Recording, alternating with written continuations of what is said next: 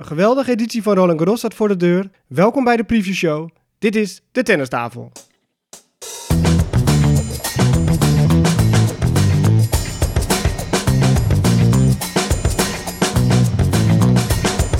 Please take your seats quickly, ladies and gentlemen. Thank you.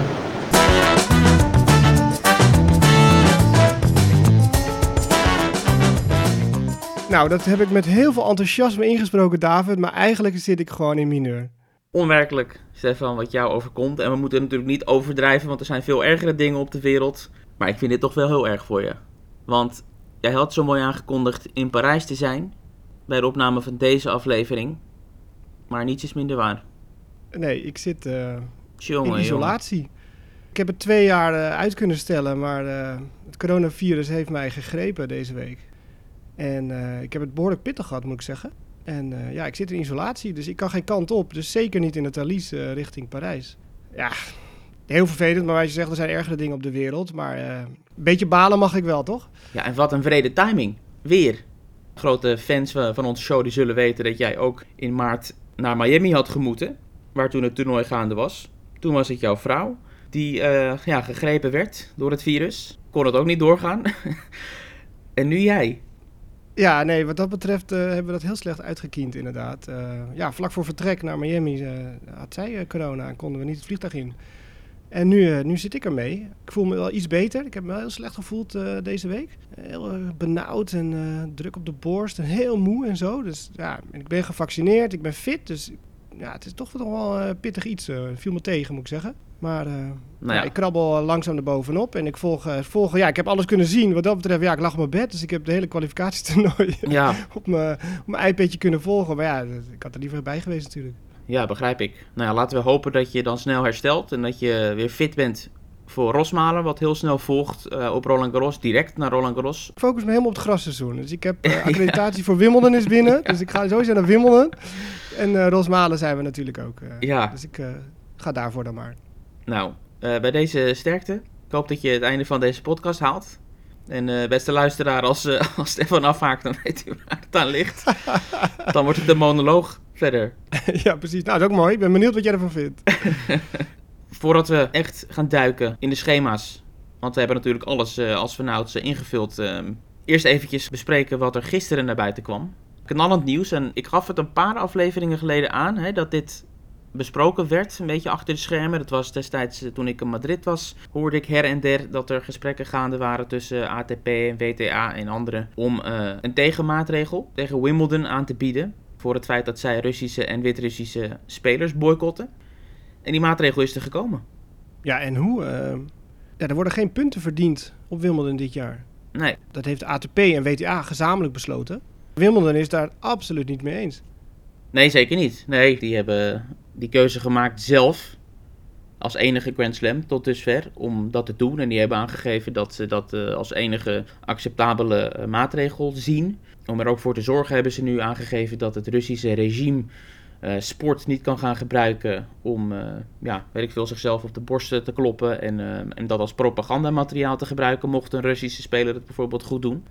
De ATP en de WTA en de ITF zijn het daar gewoon niet mee eens. Die zeggen, ja, dat is geen argument voor ons. Alles kan gebruikt worden voor propaganda.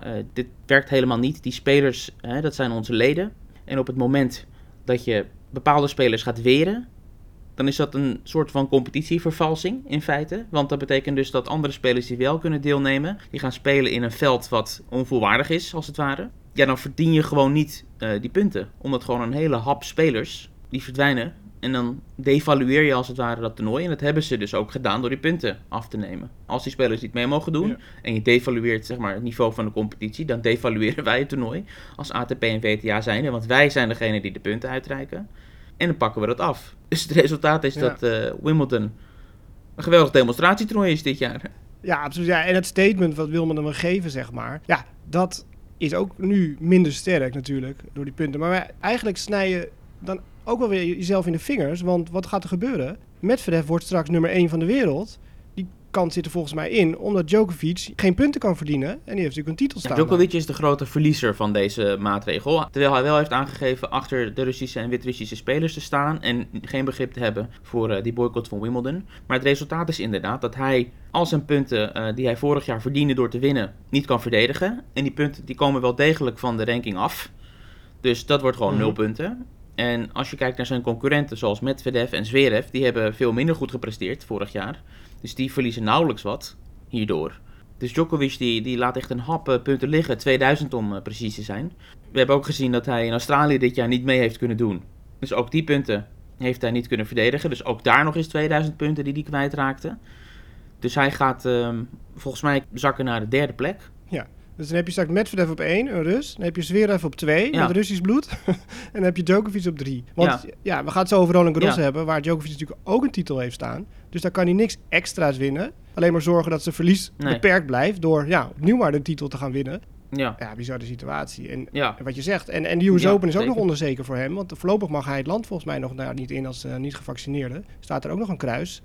Nou ja, hier is het laatste nog niet over gezegd. Er zijn net statements eh, uitgewisseld, ATP, eh, WTA en ook de ITF. De vraag is natuurlijk of dit ook gevolgen gaat hebben voor het prijzengeld en dat soort zaken. Want het toernooi heeft gewoon veel minder waarde. Dus gaat dat ook eh, een reflectie krijgen in de prijzenpot? Ik verwacht dat niet.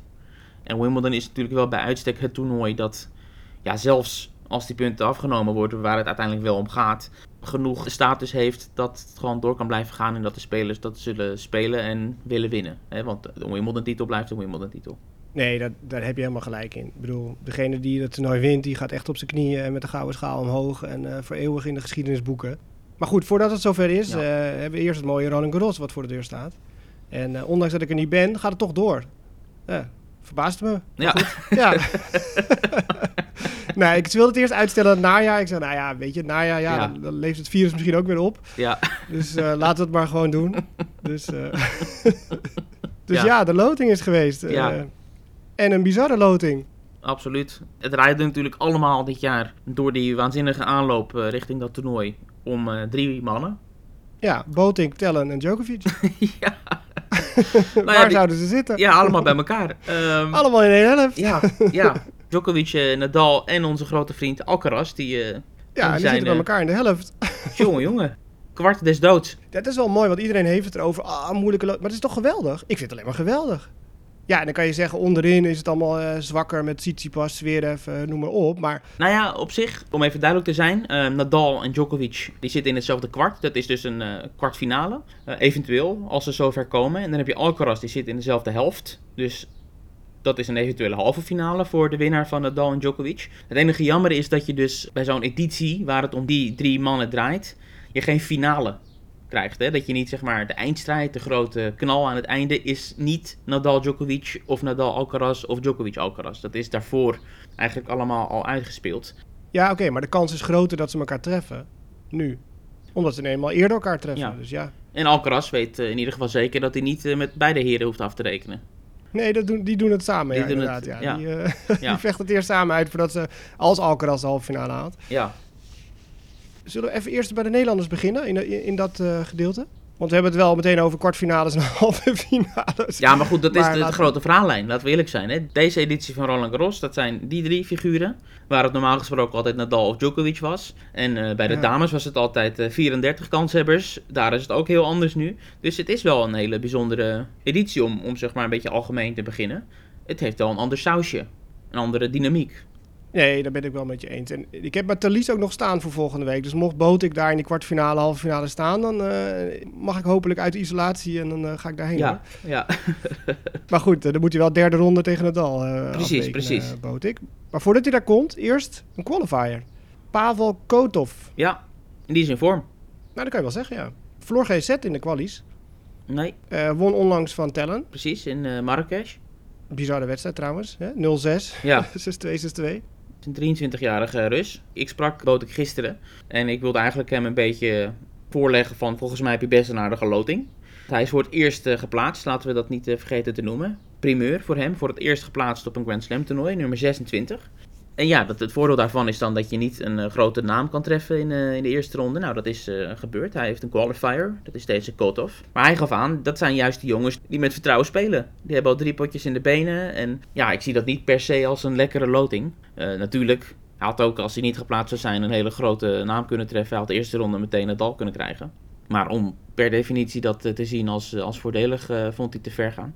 Ja, daar ben ik met je eens. En ik sprak gisteren Christy Bogert. Daar had ik eh, een interviewtje mee. Een eh, commentator natuurlijk voor Eurosport. En veel gespeeld eh, op alle slams. En die zei het ook van ja, over het algemeen denk je natuurlijk een qualifier is fijn. Iemand staat laag. Maar inderdaad, wat je zegt, die heeft gewoon al drie wedstrijden in de benen. Met vertrouwen, met die ballen, met die baan, met de omstandigheden. En ik haat het woord om te zeggen niets te verliezen. Maar Nee, is dat bestaat wel de underdog. Nee, dat vind ik ook. Ze hebben allebei net zoveel te verliezen. Eh, maar is al wel de underdog zijn. Dus, dus heeft nu ook die favoriete rol. Waar je mee om zou moeten gaan. Op de een of andere manier. En zo'n geplaatste status geeft toch ook misschien wat druk op je schouders. Wat extra druk. Omdat hij dus geplaatst is, toen ik hem gisteren sprak, en dat was voor een eh, artikel op eh, eurosport.nl, dus dat kan je daar teruglezen, vroeg ik hem ook van, ja, je bent nu geplaatst, maakt dat dat je andere verwachtingen hebt van jezelf? Ben je nu pas met een ander resultaat tevreden? Vond hij dan een moeilijke vraag, is natuurlijk ook zo, van ja, wanneer ben je tevreden? Hij noemde het gewoon zoals het is qua ranking. Volgens mij kan ik tevreden zijn als ik een derde ronde haal, zegt hij. Nou ja, als we dan kijken wat er in die derde ronde inderdaad eh, op hem afkomt, dat is Nadal.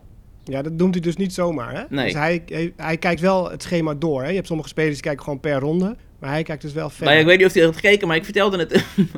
Oh. Want ik denk heel eerlijk gezegd dat zijn tweede ronde, makkelijker mag je niet zeggen, maar dat hij daar veel betere kansen heeft om die te winnen dan zijn eerste ronde.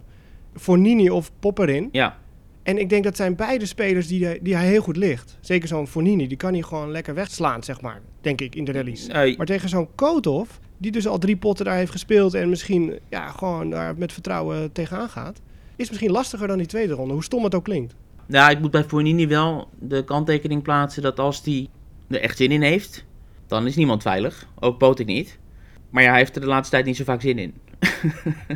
Nee, daarom. En die Ja. Popperin, dat is ook geen gravelspeler. Die heeft te veel zwaktes die eh Botik wel bloot kan leggen. Ja, Maar goed, eh, zover is het nog helemaal niet. Volgens mij komen ze al op zondag in actie. Ik had het schema Ja, niet gezien, maar ja Botik en Tellen. Allebei eh, in actie op zondag en ook eh, andere grote namen. Dus het begint meteen met een knal in Parijs. nou ja, Grieksport is ook eh, aan de bak tegen Alejandro Davidovic Fokina. Ja, ja, Daar zijn we eigenlijk wel een beetje fan van, hè? daar zijn we zeker fan van. Nee, die stond vorig jaar in de kwartfinale. Ja, maar wel wispelturig, vind ik. Maar nu minder dan gebruikelijk. Dit jaar, hè? Als we kijken naar wat hij gepresteerd heeft. Want hij brak door in Monte Carlo. Begin van het gravelseizoen won hij van Djokovic, die net pas weer een beetje begon te spelen. Maar desalniettemin, hij won van Djokovic en haalde helemaal de finale, hè? Een Masters 1000 toernooi. En hij is nu als, eh, wat is het, 25ste geplaatst? Dus Ja, het is wel een, ja. een, beetje een steady figuur aan het worden, zeker op deze ondergrond. Trouwens, het scheelde niet veel, hè? Botik tegen Tellen. Want ik had het eh, Ja. gecallt. Ik, zei, ik heb zo'n voorgevoel. Ja, En ik had die loading te kijken.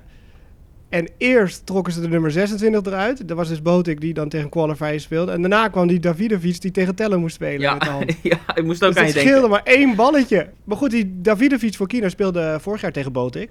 Vijf sets. Vijf sets. Een mega partij. Dus eh Tellen kan wat eh, informatie inwinnen natuurlijk bij eh Botik. En spelen met heel veel energie vind ik op de baan. Heel veel passie. snel, agressief. Ja.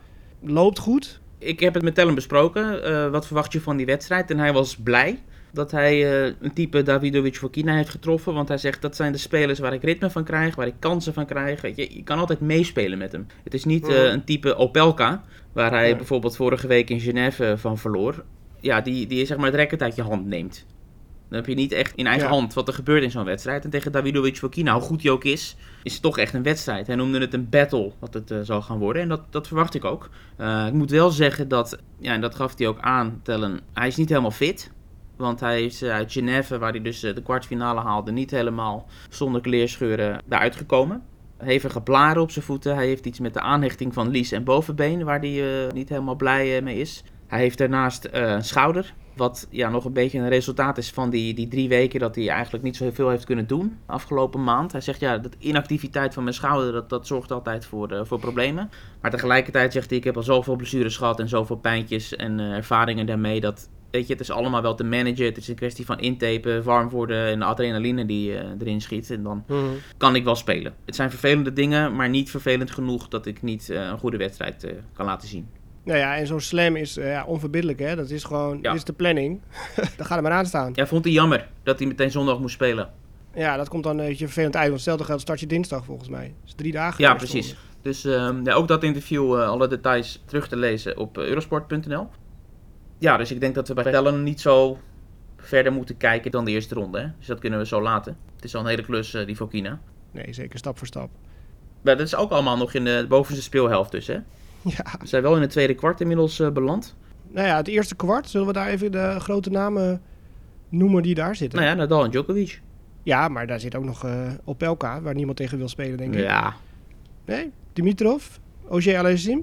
Nou, Zit er allemaal. ik denk niet dat dat enige gevaar gaat opleveren voor Djokovic of Nadal. Kennen we wel invullen, toch? Kwartfinale. Djokovic, Nadal, kwartfinale. Ja, ik heb eh Botek derde ronde verlies van Nadal. Ja. Inderdaad, Nadal, Opelka, Nadal, ja, Nou ja, kwartfinale. Schwarzman in de vierde ronde tegen Djokovic. Ja, die kan hem ook geen pijn doen. Ja, ik heb Djokovic Dimitrov, vierde ronde. En Djokovic wint. Maar ja, het doet er eigenlijk niet zoveel toe. Want ik heb veel vertrouwen in, in die twee. Eén ding natuurlijk wel eh, relevant. Nadal, die voet. Moeten we wel even bespreken. Want dat eindigde heel vervelend voor hem in Rome. Nou, dat was die chronische klacht die hij heeft. Hè, die daar opspeelde. En dat deed zoveel pijn dat hij daar eh, ja, een beetje strompelend over de baan bewoog. Tegen Shapovalov bij de laatste 16. Hij geeft aan dat het goed genoeg is om te spelen. Zoals wij ook een beetje hadden voorspeld. Hè. Als hij aankomt in Parijs en hij staat helemaal op de trainingsbaan. Dan zal het wel goed zijn. Dat lijkt ook zo. Die pijn zal te managen zijn. Hij heeft natuurlijk die dagen rust nu tussen wedstrijden door. Hij heeft zijn dokter heeft hij mee. En het is Parijs. Dan heeft hij altijd Ja. eh, vleugels. Daarom, als sterft hij hier, weet je, hier gaat hij alles vergeven, weet je. Het zou mooi zijn als hij zijn 22ste haalt. Dan heb je Djokovic, die blijft dan op 20 staan. Dan heb je Nadal op 22. Dan heeft Djokovic echt nog, zeg maar de komende twee jaar, om echt nog ergens iets voor te spelen. Als Djokovic nu wint, staan allebei op 21. Ja, kijk, Djokovic gaat er toch wel overheen. Maar dan, dan is het nog net even wat langer spannend of zo. ja, zo kan je het zien. Alles is maar de vraag. Ja. Hè? Als hij bij al die Grand Slam toernooien er steeds niet in komt, dan, dan wordt het voor hem ook nog spannend. Want de tijd tikt voor hem ook. Hij wordt 35 eh, gedurende Roland Garros. Dus Ja, straks hebben we dat apenpokken. eh, straks hebben we. Apenpokken en eh Alcaraz, hè, die het op zijn heupen krijgt. Maar goed, dus we hebben Alcaraz in die andere kwartfinale. En ik heb daar Davidovic voor Kina staan. Ik ook. Oh, Alcaraz, Davidovic voor Kina in het tweede kwart. En de winnaar daarvan dus tegen Djokovic of Nadal. ja, dus ik heb Alcaraz, Djokovic. En ik heb Djokovic in de finale. Ik ook. Nou, dan Dit is had- dat een hamerstukje. Dit hadden we niet afgestemd zomaar. Het, het, het, het dreigt een, Nee, eh, ik heb geen idee wat jij ingevuld hebt. Hè? Dus Nee. is echt, ik hoor het voor het eerst. Ja. Ehm, snel nog dan, eh, dan inderdaad wat andere namen ook. Cameron Norrie wil ik niet vergeten. Hè, dat wil de luisteraar natuurlijk ook weten waar die zit. Om daar eh, met een eh, markeerstift eh, overheen te gaan. Die voortgang van de Brit Ja, is heel belangrijk. Staat ook ontzettend goed weer te spelen deze week. Heeft er de finale gehaald. In Lyon, tweede jaar op rij. De man die blijft bezig. Dat is wel pittig hè. Dan speel je dus nu nog eh, finale. En dan moet je meteen door eh, naar Roland Garros. Ja, nou, het is altijd die afweging hè, van met goed gevoel en een eventuele titel of finale plaatsen op zak. Of daar eh, op, tijd aankomen en trainen en wennen aan de omstandigheden. Blijft altijd de vraag. Frits zie ik nog staan, Gatjanov, Korda hier in de buurt. Maar ja, Fokina Alcaraz. En Alcaraz, Djokovic, halve finale. Idem dito. Ik sla de pagina om. En dan zie ik bovenaan staan Casper Ruud.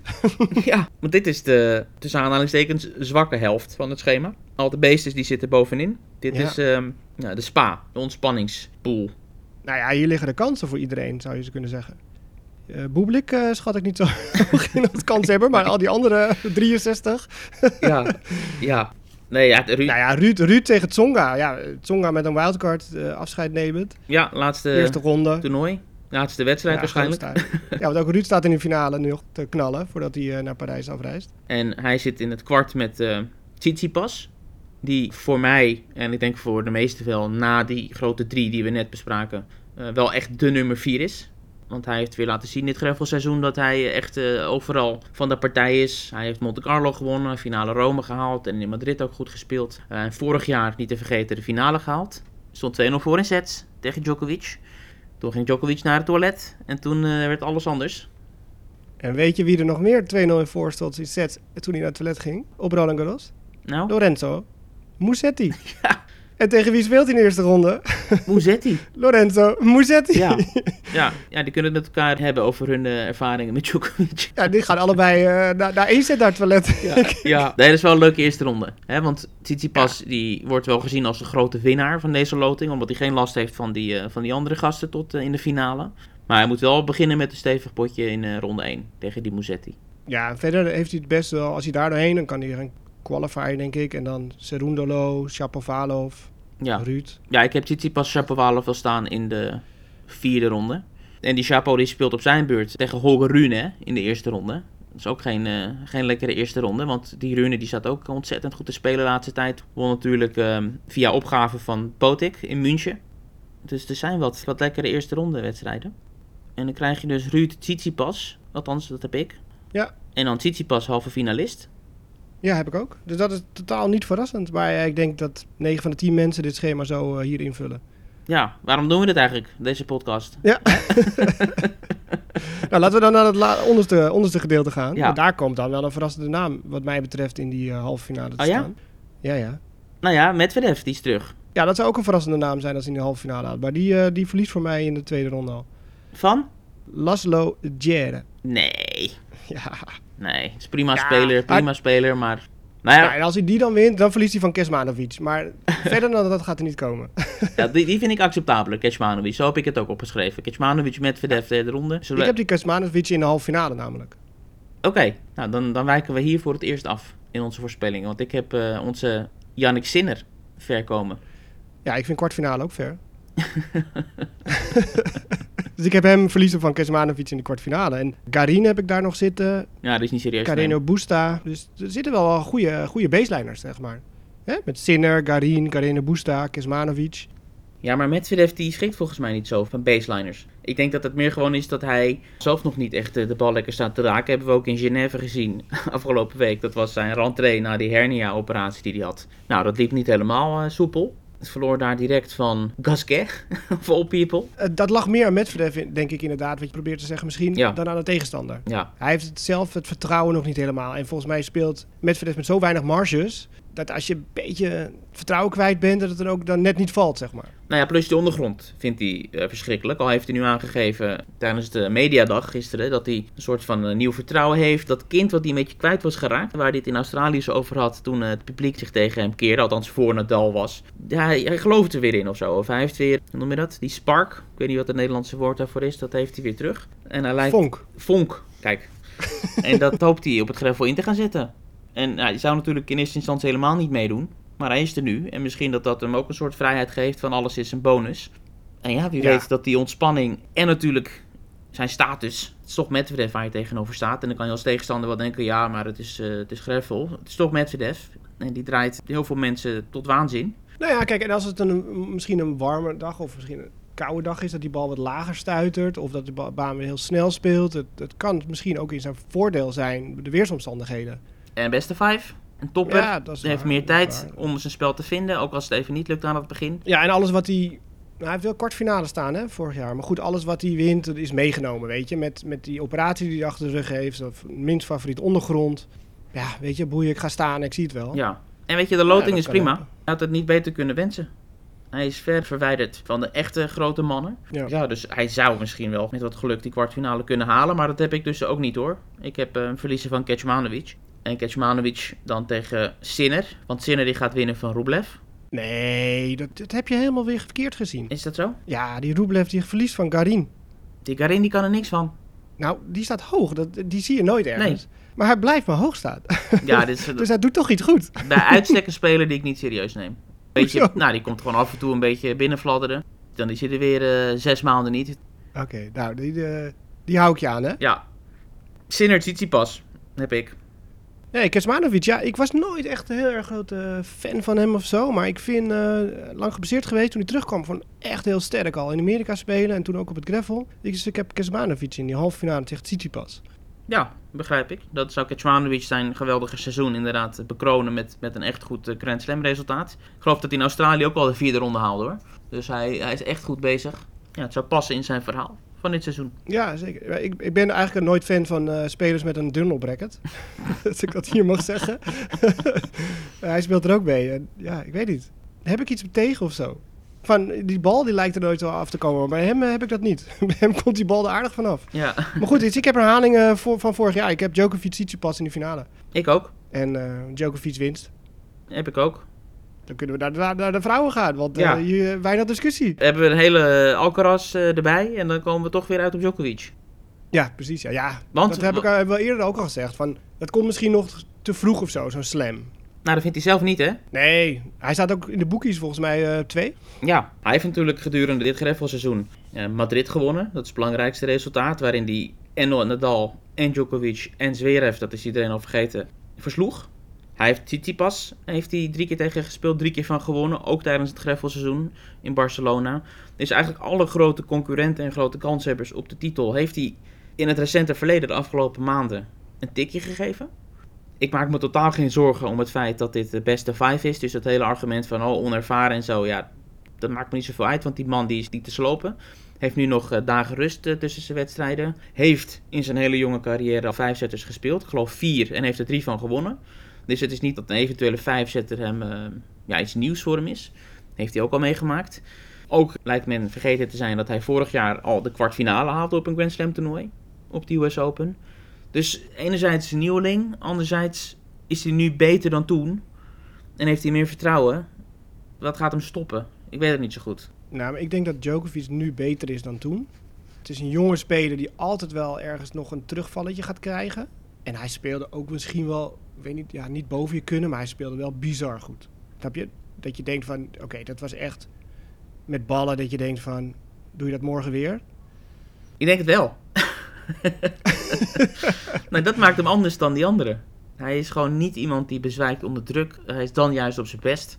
Daarom ben ik er wel klaar voor om zijn kansen hoger in te schatten dan dat ik dat zou doen bij andere opkomende talenten. Nee, daar ben ik met Ja. je eens. Van, van de generaties die gekomen zijn, is hij wel inderdaad de grootste uitdager nu. Nou, ik denk dat Djokovic nog te taai is. Dat is ook het enige wat, wat ik eh, Ja. zie. Djokovic is gewoon eh, te goed. Nou, Laten we doorgaan naar de vrouwen. De dag dat er een verliespartij aankomt voor Swiatek komt natuurlijk steeds dichterbij als je zo lang wint. nou misschien verliezen ze nooit meer. Als het, nee. maar of dat binnen nu en deze zeven partijen die voor haar liggen. Het is het enige verhaal.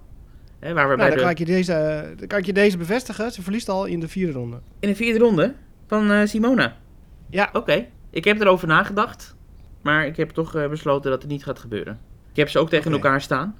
Maar ja, ze weet gewoon altijd een soort niveau te vinden op het moment dat het moet. Op het moment dat het ook misschien wat minder gaat. Dan heeft zij gewoon nu een beetje dat aureool van onoverwinnelijkheid. Dan, dan wint ze toch, ook als ze niet goed speelt.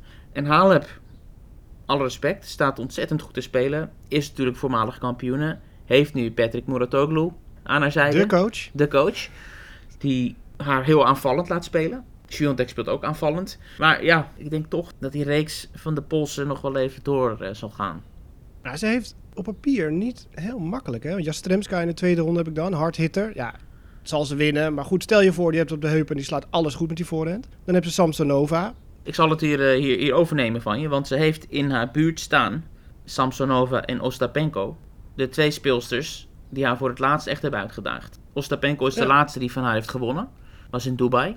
En Samsonova die heeft in dit greffelseizoen in Stuttgart uh, Swiatek drie uur op de baan gehouden. Was 7-5, derde set. Ja. Dus die zitten allemaal bij haar in de eerste week, eventueel. Ja, en dan Halep natuurlijk. En wat Halep. ik zeg, dan Halep dan in die vierde ronde. Halep heeft de kwaliteiten om met haar spel, denk ik, iets er tegenover te gaan zetten. Van oké, we hebben nu echt goed geanalyseerd. En ik kan bijvoorbeeld die backhand langs de lijn snel gaan nemen om die voorhand onder druk te zetten. Of ik kan juist weer wat gaan vertragen. Of ik heb die goede beentjes. Heeft de ervaring van Roland Garros winnen. Die heeft Swiatek gelukkig ook. Dus niet haar eerste keer. Ik zie dat wel gebeuren.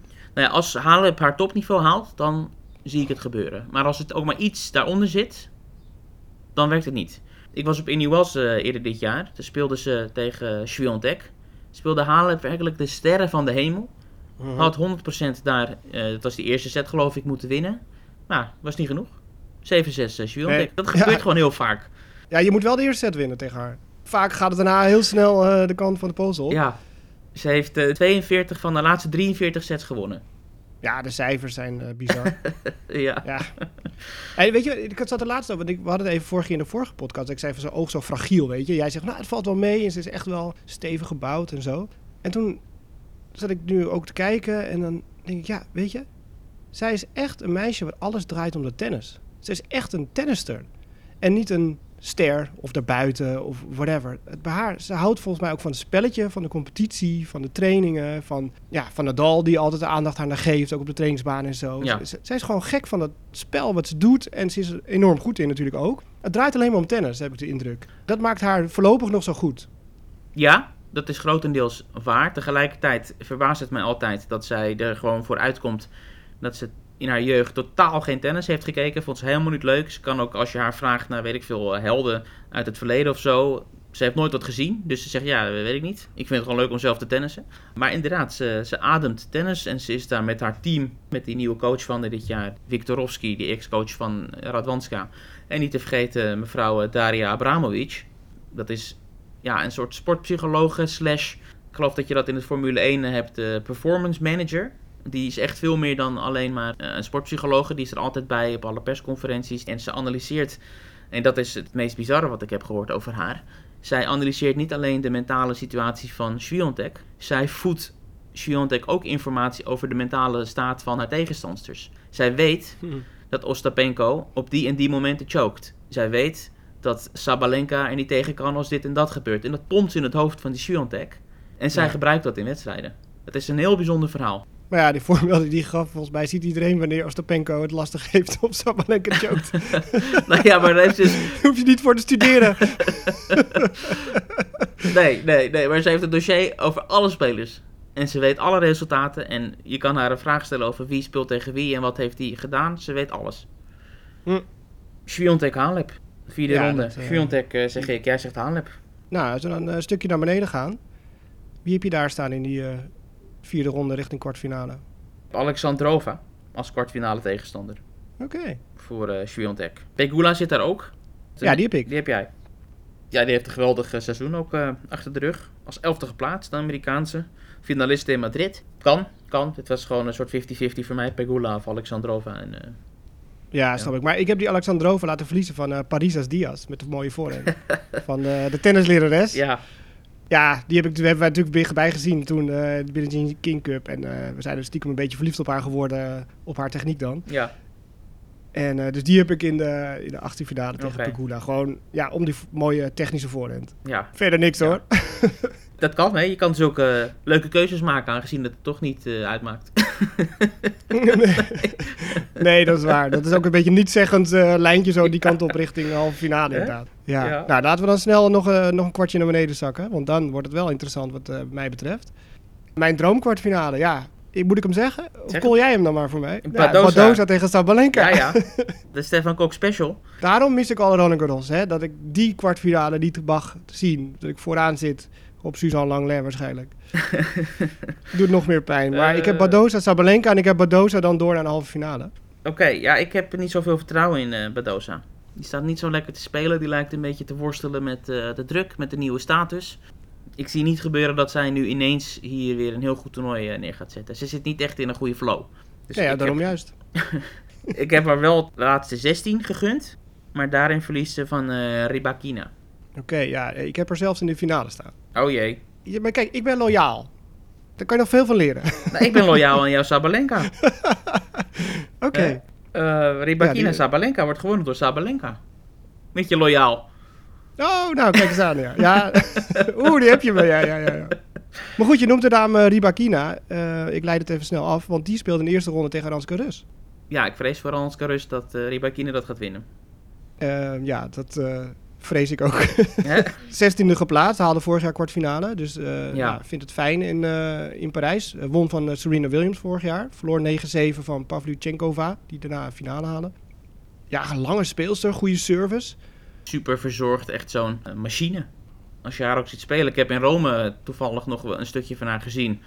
Het klopt allemaal, weet je. Elke slag is hetzelfde, weet je. Dit is zo, zo getraind en, en zo hard. En ja, ze is niet super mobiel. Maar het is wel echt een van die speelsters dat als ze het op de heupen heeft en het topniveau haalt, die kan echt van iedereen winnen. Ja, maar toch verliezen volgens mij wel vaak close potjes. Ja. dat het mentaal echt nog die hardheid heeft of zo. Ze wordt, ze wordt wel altijd lekker rood. Rode wangetjes. Ze doet het best. ja, absoluut. Ja, ik vind het wel een leuke speelster, absoluut. Ja. En, eh, maar inderdaad, eerste ronde Ranske Rus, ja, 16e geplaatst. eh Ribakina, eh, moeilijk verhaal. Ja, geen, Dus eh, Rib- Ribakina heb ik ook door. eh, maar die verlies van Badoza in de vierde ronde. Nee, ik heb Sabalenka, Swiatek, halve finale. En dan Swiatek finale. Nou ja, ik heb Halen, Badoza halve finale en dan Badoza door. Ja, dan komen we in het onderste gedeelte. Dan wil ik nog wel even voordat we doorgaan. Eh Collins zit hier ook nog. Kasatkina zit hier ook nog. Dat zijn speelsters die eh, in vorm zijn. Goed spelen. Dus dat kan nog voor eventuele problemen zorgen. Ja, het allerlaatste gedeelte. De nummer 2. Qua favoriete status. Dit toernooi bij de dames. Heb je het dan over de nummer 2 geplaatst Krejcikova of eh ons Jabeur? Ik heb het over onze beur.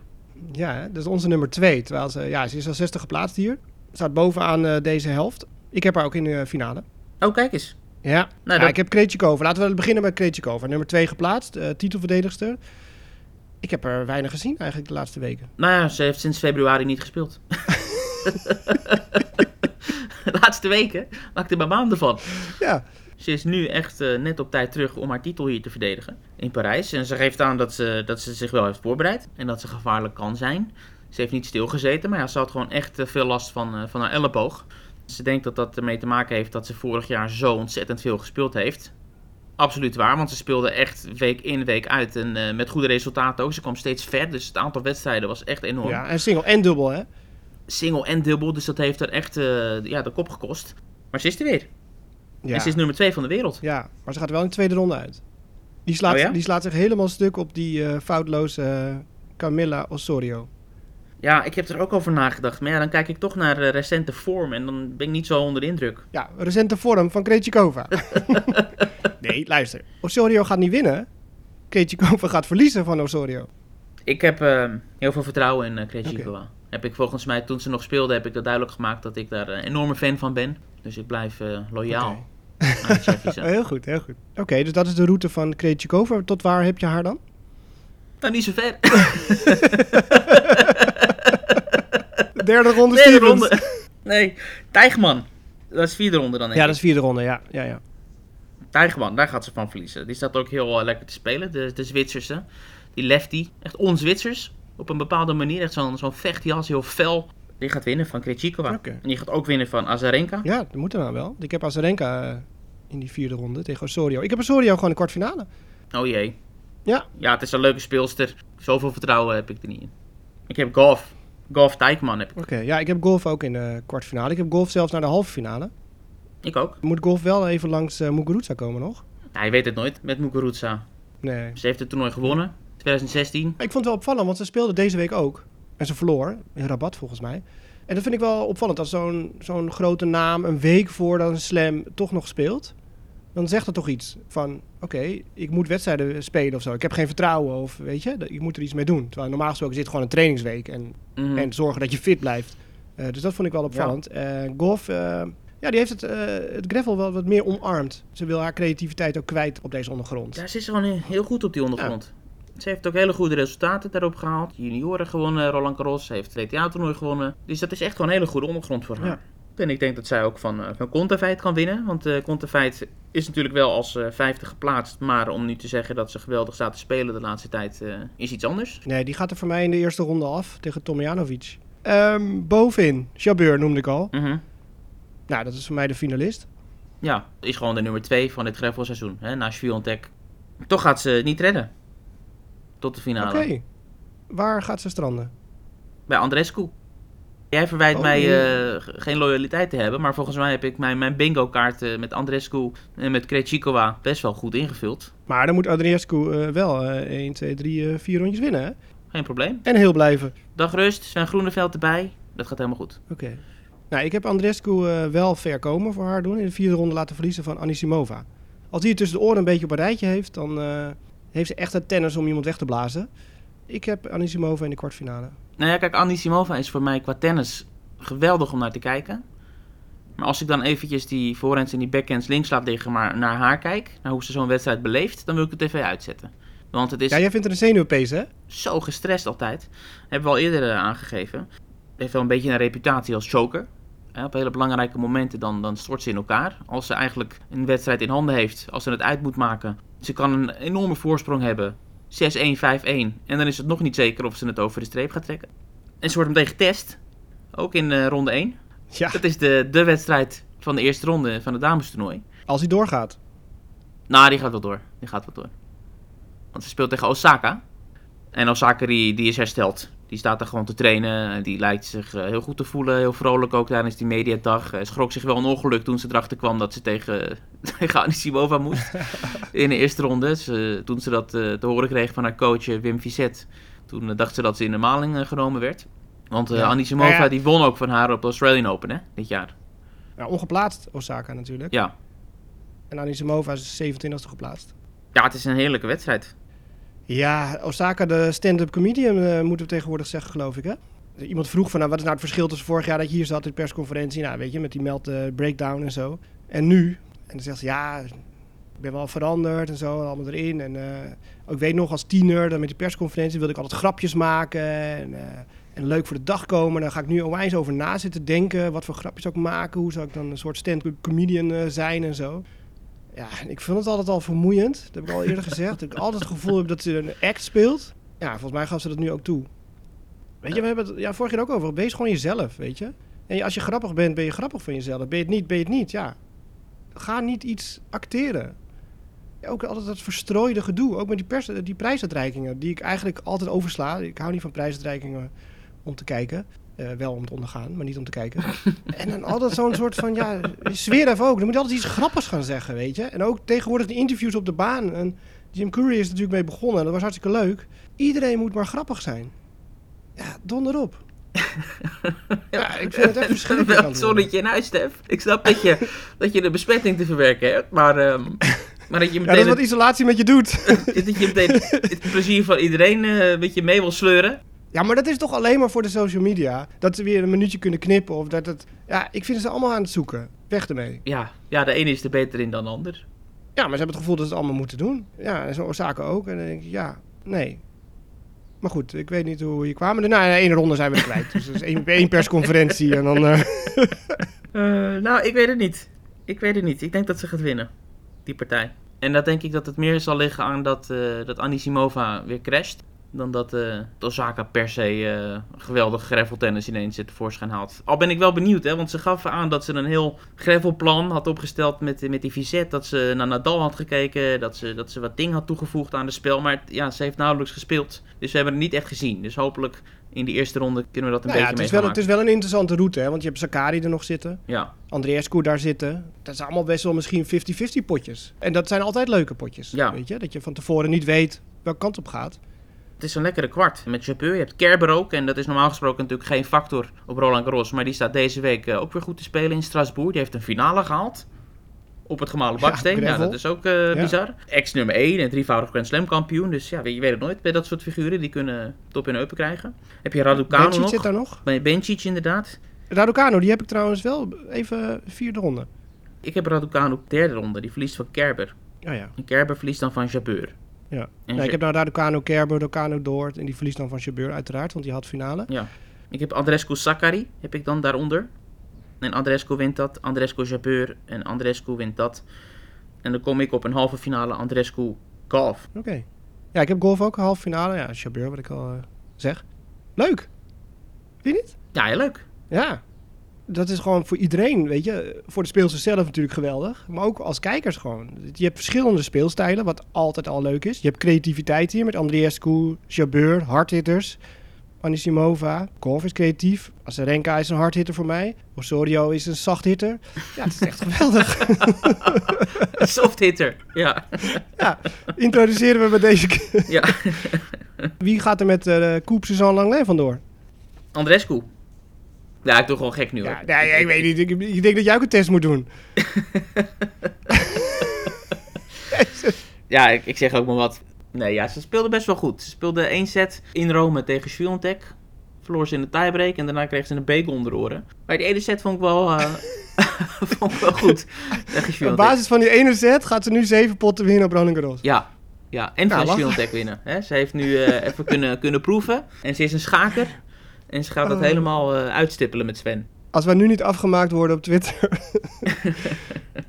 Eh, Ja, dat maakt ons niet uit. Oké, ik heb Chabeur tegen Badoza in de finale. Ik ga voor Chabeur. Het zou een historisch eh, moment eh, opleveren.